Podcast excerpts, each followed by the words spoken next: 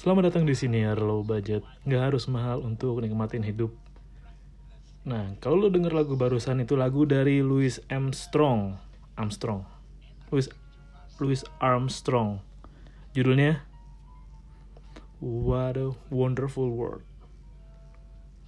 Wah ini lagu yang lawas banget, klasik banget sih, klasik banget. What a Wonderful World kayak kayak lagu-lagu zaman dulu tuh emang punya pesonanya sendiri, punya karismanya sendiri kayak long last deh. Gue suka bilang tuh kayak kok lagu-lagu tahun 60-an, 70-an itu lagu yang nggak bosen buat didengerin pas lo lagi nyantai, pas lo lagi duduk sore gitu di halaman depan atau lo lagi nyantai nyore lo sambil minum kopi lah sambil minum-minum tipis lah, sambil ngerokok-ngerokok lah, sambil duduk aja bengong, terus lu denger lagu 50-an, 60-an, lu denger lagunya Louis Armstrong, atau lu dengerin ABBA oke, okay. masih oke, okay, masih oke okay banget. Atau lagunya kalau Rick itu enggak ya, lagunya 60-70-an tuh Paul Anka, Elvis oke, okay. ada Bee Gees 60-70-an, terus ada Journey, ada ngarah Hotel California bukan bukan. Gue lupa. Kalau gue tahu gue siapa sih? Oh ini. Percy Sledge When a Man Love a Woman. Itu kayak oh atau lagu yang ini ada Stand By Me. Enak banget sih enak banget kayak. Waktu sore lu yang 4.20 lu dinikmati dengan lagu-lagu yang bagus Hmm, coba deh kita ganti dulu lagunya. Lagu kita cari lagu yang jazz back sound. Jazz back sound kita cari yang uh, yang kayak gini oke okay sih. Enak banget. Kayak lagi di kafe-kafe gitu lah. Hmm. Jadi rekaman ini bodoh banget dibuat sih.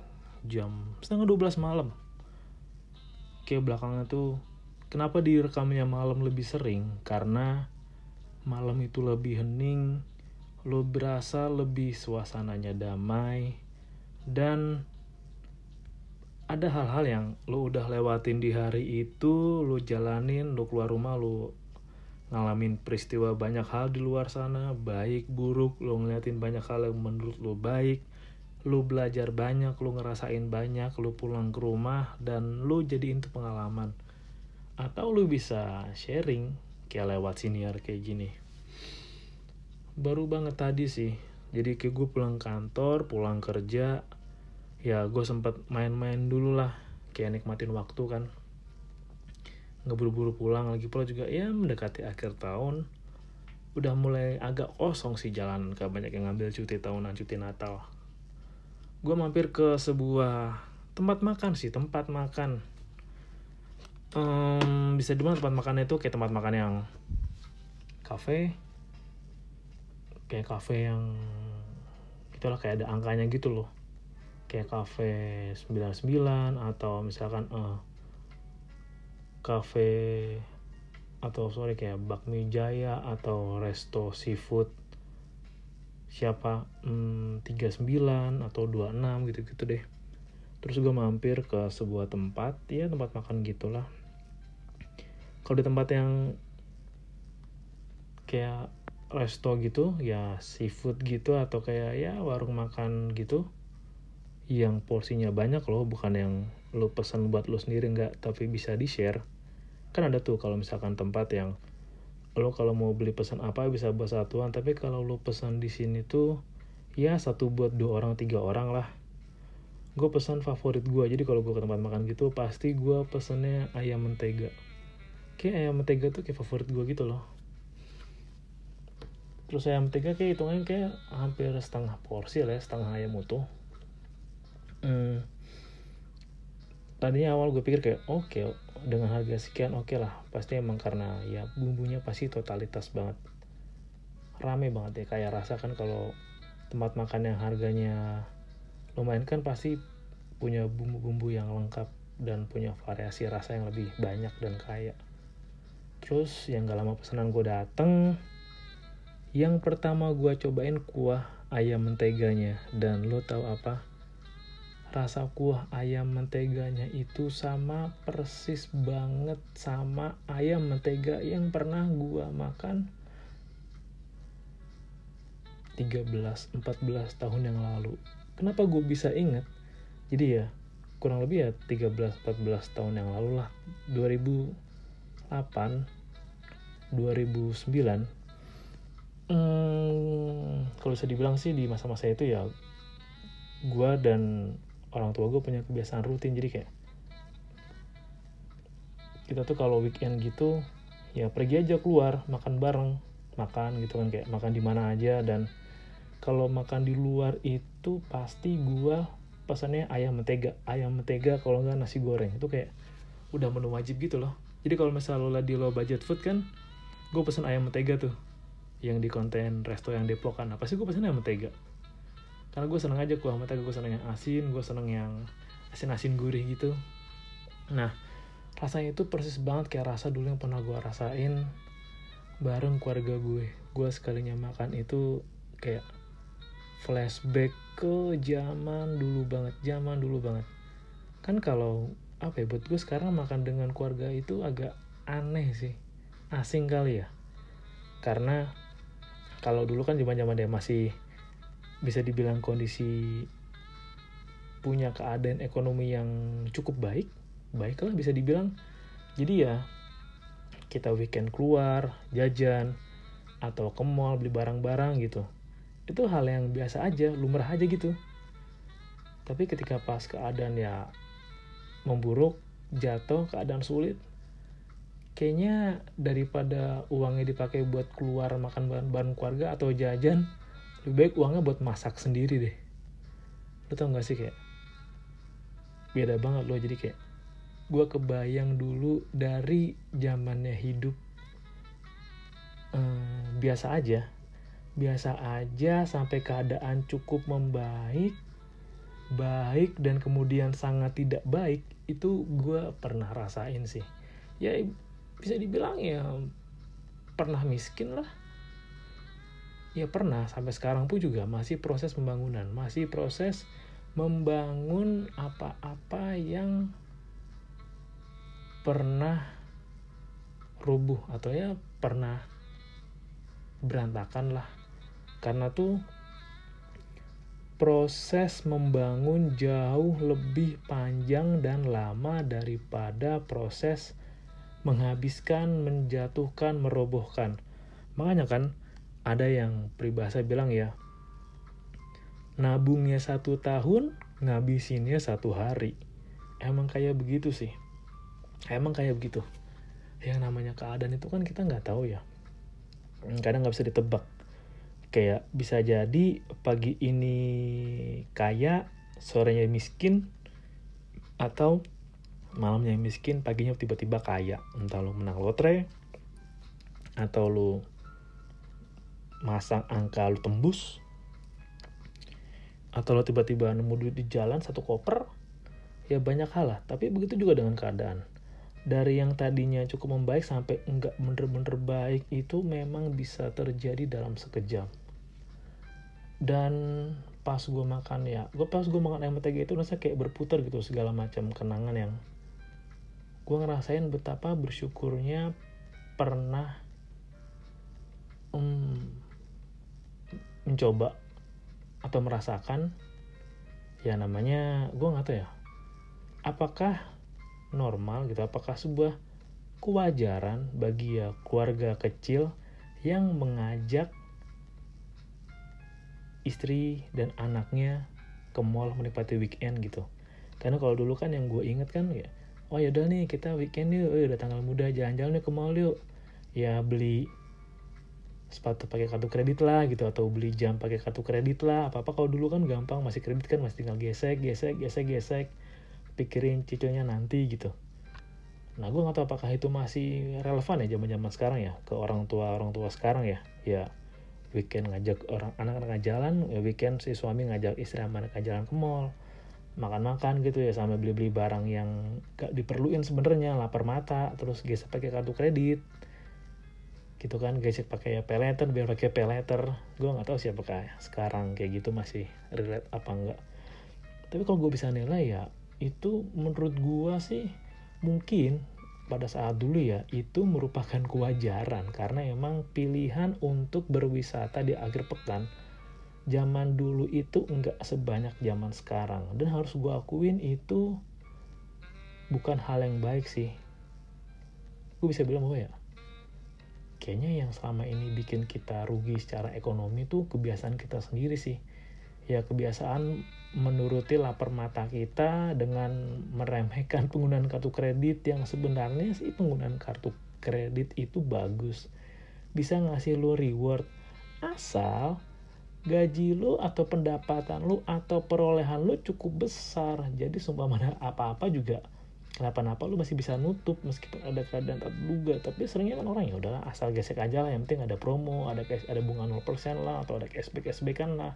Sementara kalau terjadi perubahan mendadak kayak tiba-tiba lo di cut lo di PHK lo dimutasi atau tiba-tiba misalkan lo amit-amit kecelakaan kerja lo nggak bisa kerja lagi sementara tagihan kartu kredit lo banyak lo bakal repot sih bakal repot banget. Banyak ya gue bersyukur banget karena gue ya pernah dalam keadaan yang sangat tidak baik mungkin gue bisa share apa yang pernah gue alamin dulu. Cara gue survivalnya.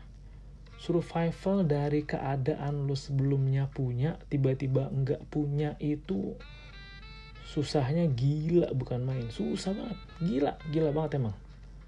Dari lo yang biasa nerima jajan goceng sehari sampai lu punya goceng buat 3-4 hari lu nggak jajan cuma istirahat atau cuma minum es doang di kantin pelangap plongo.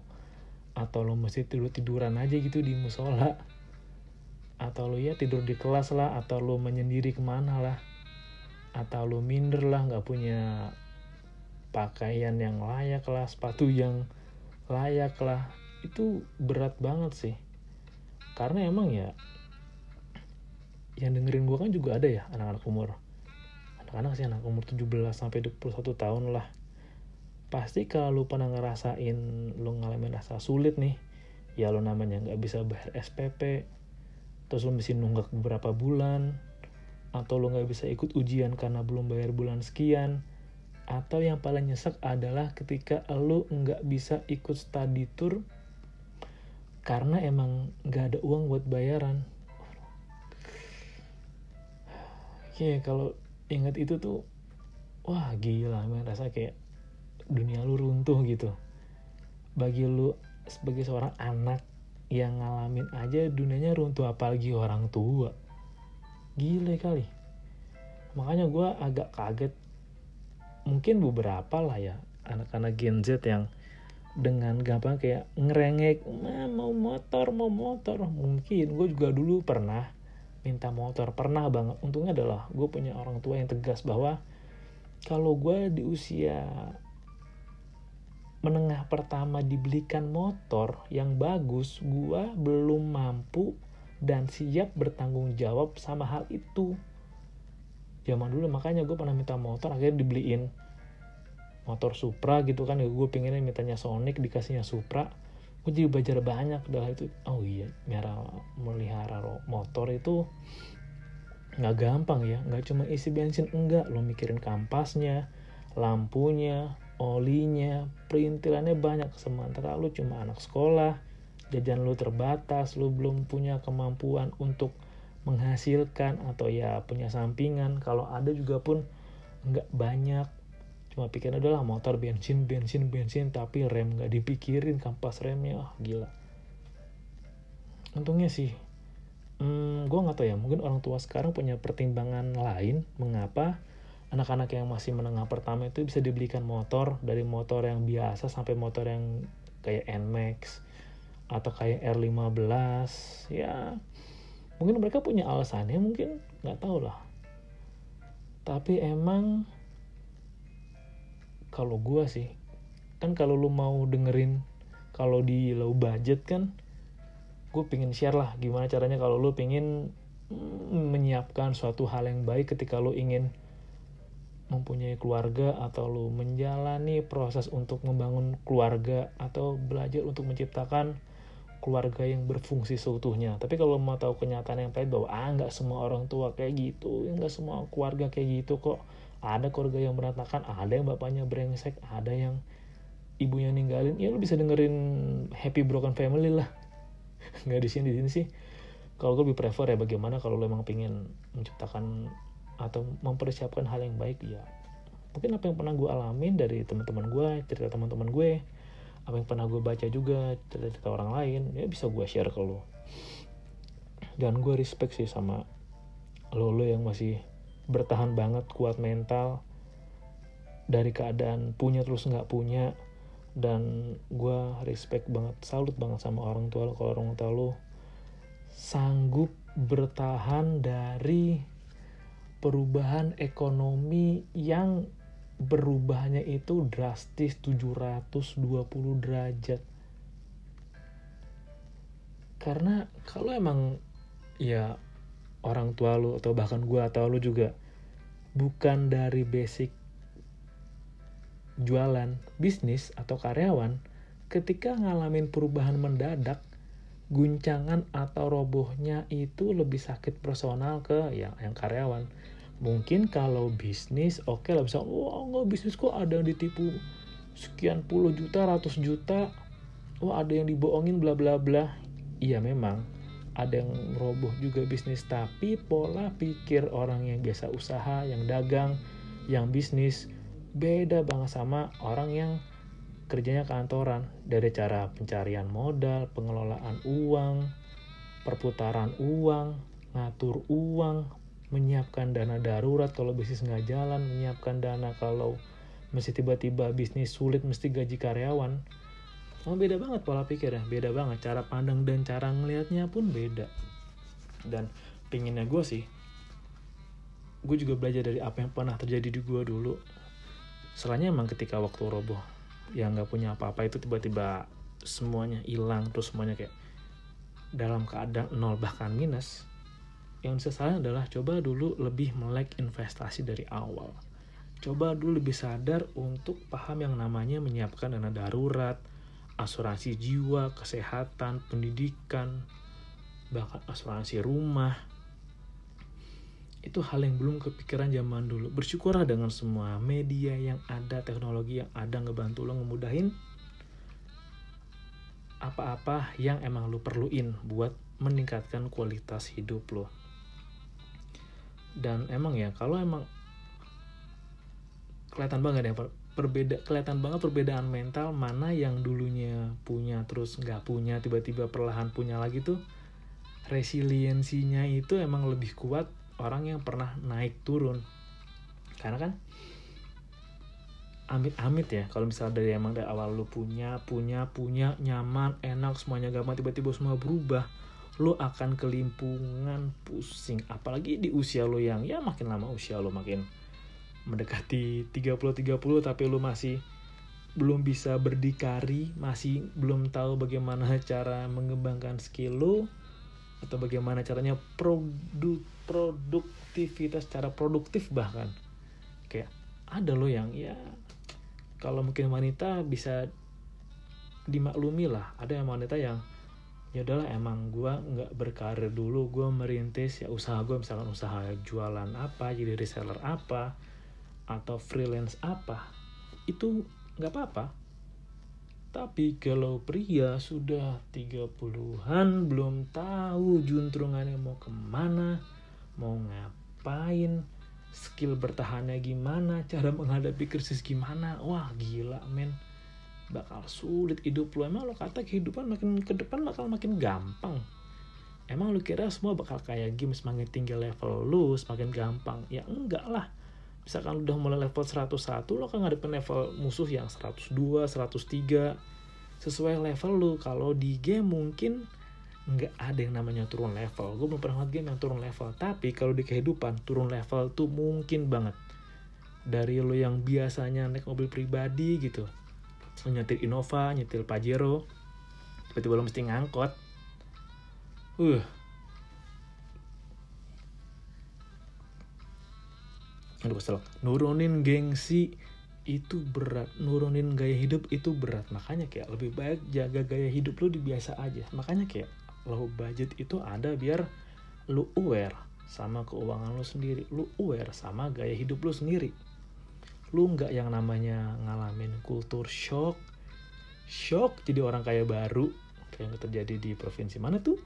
Ya tiba-tiba dapat miliaran terus nggak lama hilang menyiapkan diri agar tidak kultur shock saatnya. Jadi tiba-tiba kayak itu berat loh. Biasa ngelolanya sejuta dua juta tiba-tiba dapet satu miliar nggak tahu ngelolanya. Wah hilang itu uang hilang. Hilang. Makanya bersyukurlah kalau lo ngalamin pernah susah. Bersyukur banget lo ngalamin pernah jadi orang nggak punya jadi orang sulit nggak ada yang bantuin lo nggak ada yang nolongin lo lo hanya di lo sendiri lo hanya berfokus sama keluarga lu, gimana menyelamatkan keluarga lu, belum menjadi tulang punggung untuk menopang keluarga lu, dan lu sekarang keadaan sudah membaik.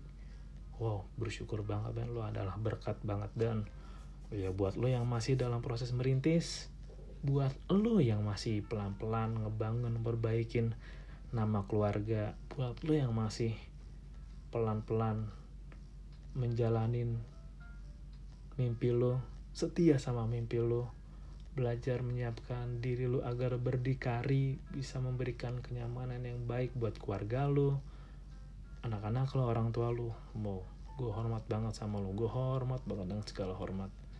Dan wow bersyukurlah buat orang-orang yang pernah susah.